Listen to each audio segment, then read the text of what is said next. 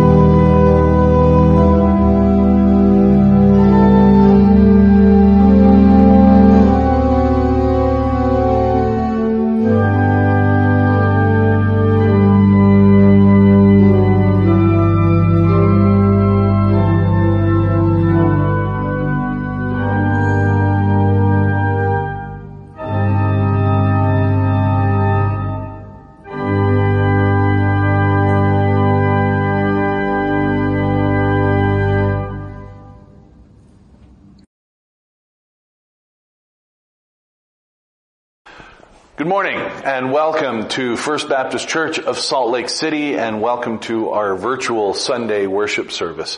I commend you for taking some time to reconnect with God on this uh, day of the Lord, this Sunday.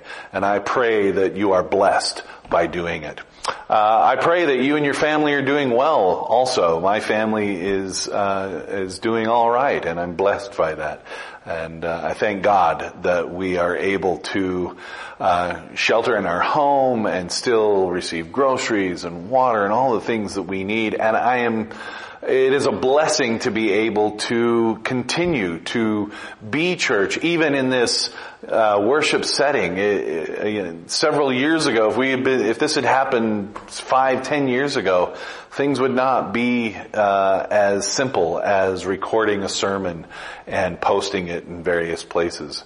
And so uh, I'm counting my blessings that we are able to connect over Zoom for hospitality hour at noon on Sundays and able to do Bible study and and uh, various other things, and that we are able to worship together in this in this way. I recognize that it is not ideal, and I acknowledge that this is not the way uh, I would like to be worshiping but it is a blessing to be able to connect nonetheless in this unique way.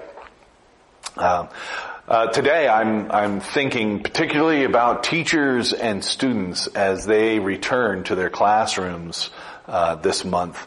Um, here in Salt Lake, they're not going back to the classrooms at least until October, but I know many of the other districts around us are returning and there are teachers that are going to be interacting with a lot of people every day and there are students who are going to be interacting with a lot of people every day. And I just pray that uh, all precautions will be taken and I just pray that everyone will be kept safe. In the meantime, uh, I will be holding teachers and students in prayer, and I invite you all to do the same, particularly all of those teachers and students uh, within our own community. Why don't we begin with prayer this morning? Our loving and gracious God, we thank you again for this opportunity we have to reconnect with you, to just pause in the busyness of our, of our days, to take some time out to be in your presence, to uh, hear your word and hear what you might have to say to the church, and uh, to just reacquaint ourselves with the presence of your Holy Spirit, that constant companion that goes with us through every circumstance, whether good or bad. We thank you for that, and we thank you for the blessing of worship and this community. We ask all these things in the powerful name of Jesus. Amen. So turn with me, if you will, to our text for today, which comes to us from Matthew 15, beginning in verse 21. And Jesus went away from there and withdrew to the district of Tyre and Sidon. And behold, a Canaanite woman from that region came out and cried, Have mercy on me, O Lord, son of David. My daughter is severely possessed by a demon. But he did not answer her a word. And his disciples came and begged him saying, Send her away, for she is crying after us. He answered, I was sent only to the lost sheep of the house of Israel. But she came and knelt before him saying, Lord, help me. And he answered, It is not fair to take the children's bread and throw it to the dogs. She said, Yes, Lord, yet even the dogs eat the crumbs that fall from their master's table. Then Jesus answered her, Oh woman, great is your faith. Be it done for you as you desire and her daughter was healed instantly. May God add a blessing to this reading of the text and cause it to be the inspired word for us today. The story today is a rare instance where Jesus is confronted by his own inborn prejudice. Unlike so many stories in the Gospels, in this story it is Jesus' culture that is dominant. Throughout most of the gospel, the Jewish people are the ones who are being oppressed by the Romans and by the Jewish aristocracy that is corrupt. Yet in this story, they are portrayed as the dominant position. They are God's chosen people after all. The salvation that Jesus brings belongs to God's people as Jesus reminded his disciples. However, this attitude is changed by one persistent woman who refuse to be subjugated or ignored. In this text, Jesus and his disciples go to Tyre and Sidon in the Canaanite territory. And he is approached by a screaming Canaanite woman who has a demon possessed daughter. And she comes and persistently pursues them, calling out, Lord, son of David, have mercy on me. And Jesus' response to her, all of her screaming, he completely ignores her. He doesn't say a word. The disciples want to get rid of her. And so he finally says that he can't help. Sorry, I was sent to God's people, not to you. She pleads with him again. And this time he calls her a dog. This was a common pejorative for Gentiles in Jesus' day. And this is a very different Jesus that's being revealed to us. A Jesus who uses racial slurs and tries to dismiss a woman seeking mercy. This isn't the Jesus I pray to. But this passage is revealing the reality of prejudice in Jesus' day. Canaanites were viewed as foreigners and met with suspicion and mistrust. And there were all kinds of myths that were used to justify this bias. Canaanites were accused of sacrificing children and other bizarre behavior. And this is not the first time God's people were confronted with prejudice. The story of Jonah and the big fish is, is about Jesus, uh, sorry, is about Jonah running away from God. But Jonah's not running away because he feared going to the Ninevites, and he's not running away because he feared God. He runs away because he does not want God to show mercy to the Ninevites. Because they are the enemy of the Jewish people, and Jonah hates the whole race. Jesus here in Matthew holds a mirror to his community by giving voice to their prejudices. However, the woman is relentless in her pursuit, and Jesus is persuaded by her well-reasoned argument. He is not only persuaded, but he's, he's kind of impressed. If you look at what Jesus says in your Bible, there is an exclamation point following the phrase, woman, great is your faith. In the Greek, it's almost like Jesus is shouting, wow, you have got yourself some serious faith, woman. He grants her mercy and gives her everything she seeks. This is a difficult passage to preach on. Uh, this isn't the warm, fuzzy Jesus we've come to know. Yet it is designed to confront the inborn prejudice that all of us have. In Matthew's community, there were a few Gentiles, but it was mainly Jewish and Jewish ideas and culture that were seen as normative. As the early church began to integrate with Gentile followers of Jesus, a great debate emerged. Do Gentiles need to become Jewish to be followers of Jesus? Paul writes about this conflict in, in very passionate terms in, in the book of Galatians. There were many who felt that indeed Gentiles must follow the Jewish customs, the kosher eating laws, and circumcision to be legitimate followers of Christ not the least of which was Jesus' brother, James of Jerusalem. But Paul, almost completely alone in this, thought otherwise.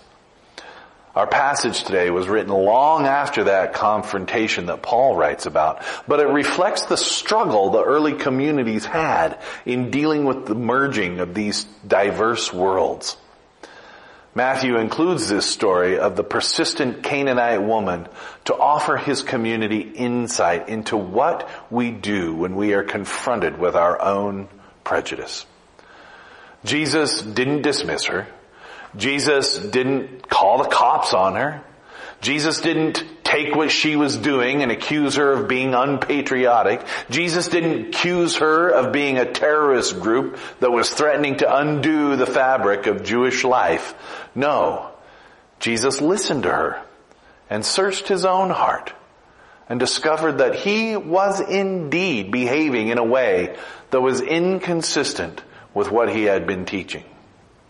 Here, he had been confronting the Pharisees for their lack of compassion and mercy.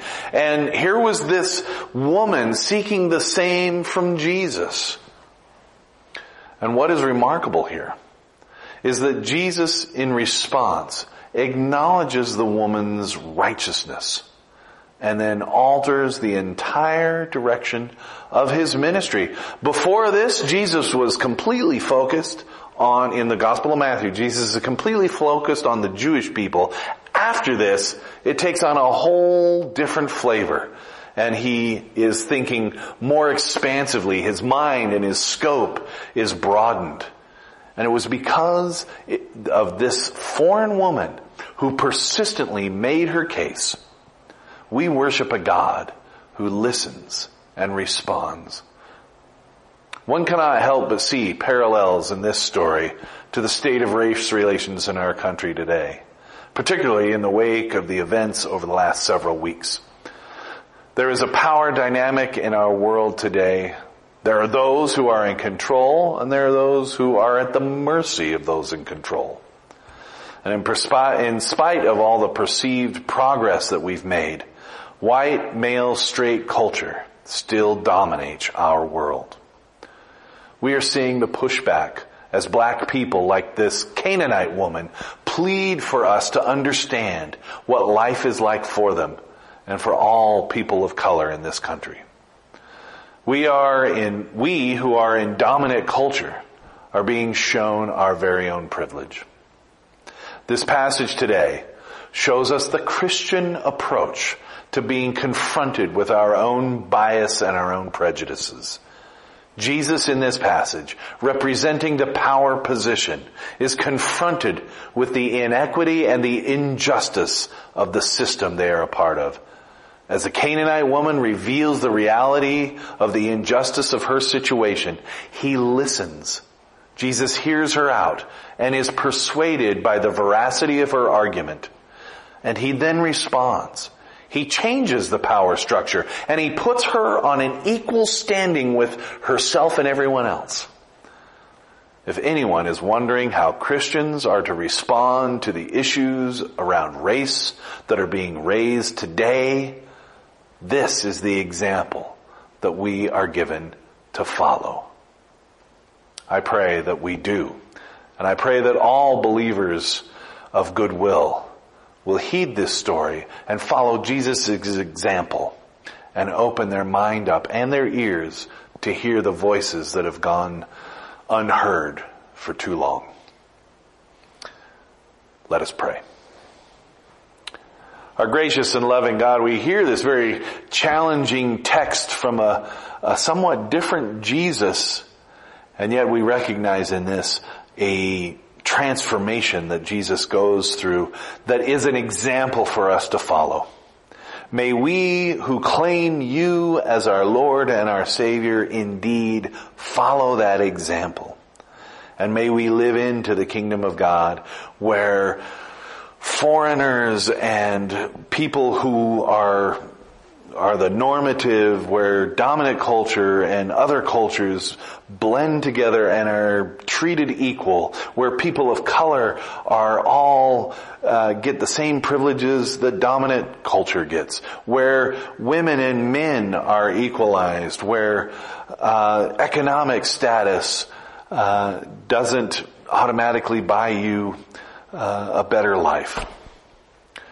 Lord, we just pray that your Holy Spirit will be at work in the hearts of people today to make this world a better place, to make it more like the kingdom of God that you proclaimed, that you lived for and you died for, and you rose again on the third day that we might experience even now that same kingdom of God. We thank you for that. And we ask all of this in the precious and powerful name of Jesus. Amen.